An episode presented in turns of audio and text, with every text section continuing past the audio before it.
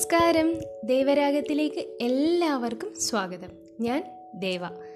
നമുക്ക് ഇന്നും ഒരു ഈസോപ്പ് കഥ തന്നെ കേൾക്കാം.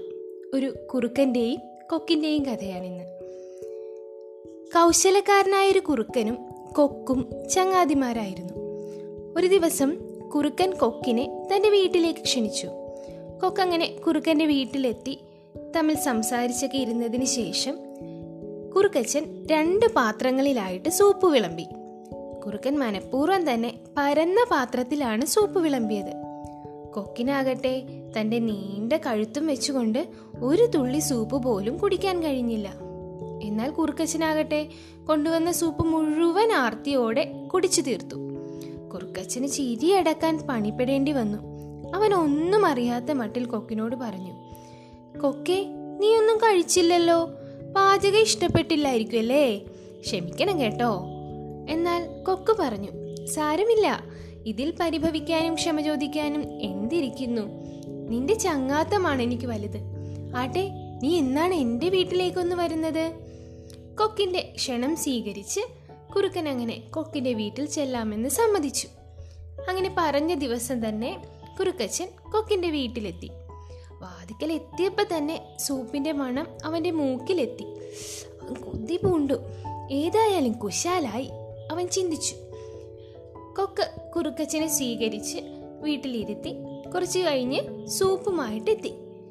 നീളം കഴുത്തും ഇടുങ്ങിയ വായുമുള്ള കലങ്ങളിലായിരുന്നു സൂപ്പ് കൊണ്ടുവന്നത്. സൂപ്പ് കണ്ടതും കുറുക്കച്ചൻ എല്ലാം മറന്ന് നാക്ക് നീട്ടി. പക്ഷെ എന്തു ചെയ്യാനാ? കുറുക്കച്ചന്റെ തല അകത്തേക്ക് കടക്കില്ലല്ലോ. ചെറിയ വാവട്ടമുള്ള കലമല്ലേ. പാത്രത്തിന്റെ വക്ക് നക്കിയും മണം പിടിച്ചും നിലത്ത് വീണ തുള്ളികൾ നക്കിയും കുറുക്കച്ചൻ അങ്ങനെ സമയം കഴിച്ചു. അതേസമയം കൊക്കോ തന്റെ നീണ്ട കൊക്ക് കലത്തിലേക്ക് കടത്തി സൂപ്പ് മുഴുവൻ കുടിച്ചു തീർത്തു.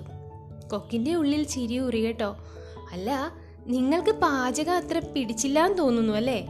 കൊണ്ടുവന്ന സൂപ്പ് മുഴുവൻ കലത്തിലിരിക്കുകയാണല്ലോ. കൊക്ക് കുറുക്കച്ചനെ പരിഹസിച്ചു. കുറുക്കച്ചനാവട്ടെ ആകെ നാണം കെട്ടുപോയി. സൂപ്പിന്റെ മണവും പിടിച്ച് കലത്തിന്റെ അടുത്ത് കൊതിമൂത്ത് കുറുക്കച്ചൻ അങ്ങനെ വീണ്ടും നിന്നപ്പോൾ കൊക്കൊന്ന് നോക്കി കണ്ണുരുട്ടി. അത് കണ്ടതും കുറുക്കച്ചൻ നാണിച്ച് വാലും ചുരുട്ടി ഒറ്റ ഓട്ടം. ചങ്ങാത്തത്തിന്റെ മാത്രമല്ല ഏതൊരു നല്ല ബന്ധത്തിന്റെയും അടിസ്ഥാന കാതലെന്ന് പറയുന്നത് പരസ്പര ബഹുമാനം തന്നെയാണ്. നമ്മൾ ബഹുമാനിക്കപ്പെടണമെന്ന് ആഗ്രഹിക്കുന്നുവെങ്കിൽ നമ്മളും ബഹുമാനിക്കേണ്ടവരെ ബഹുമാനിക്കുക തന്നെ വേണം. സ്നേഹവും അംഗീകാരവും ബഹുമാനവും എല്ലാം കിട്ടുന്നവർക്ക് തിരിച്ചു നൽകാനും സാധിക്കുകയുള്ളൂ എന്നത് പരമാർത്ഥമാണ്. നമ്മളെല്ലാവരും മറ്റുള്ളവരിൽ നിന്ന് നല്ല പെരുമാറ്റമാണ് ആഗ്രഹിക്കുന്നത്. അപ്പോൾ തിരിച്ചും അത് കൊടുക്കേണ്ട ഉത്തരവാദിത്തം അല്ലെങ്കിൽ കടമ നമുക്കുണ്ട്. ഗീവ് ആൻഡ് ടേക്ക് എന്നൊക്കെ കേട്ടിട്ടില്ലേ? ഈ കഥയിലൂടെ അത് ഓർമ്മിപ്പിച്ചുകൊണ്ട് നിർത്തുന്നു. നന്ദി.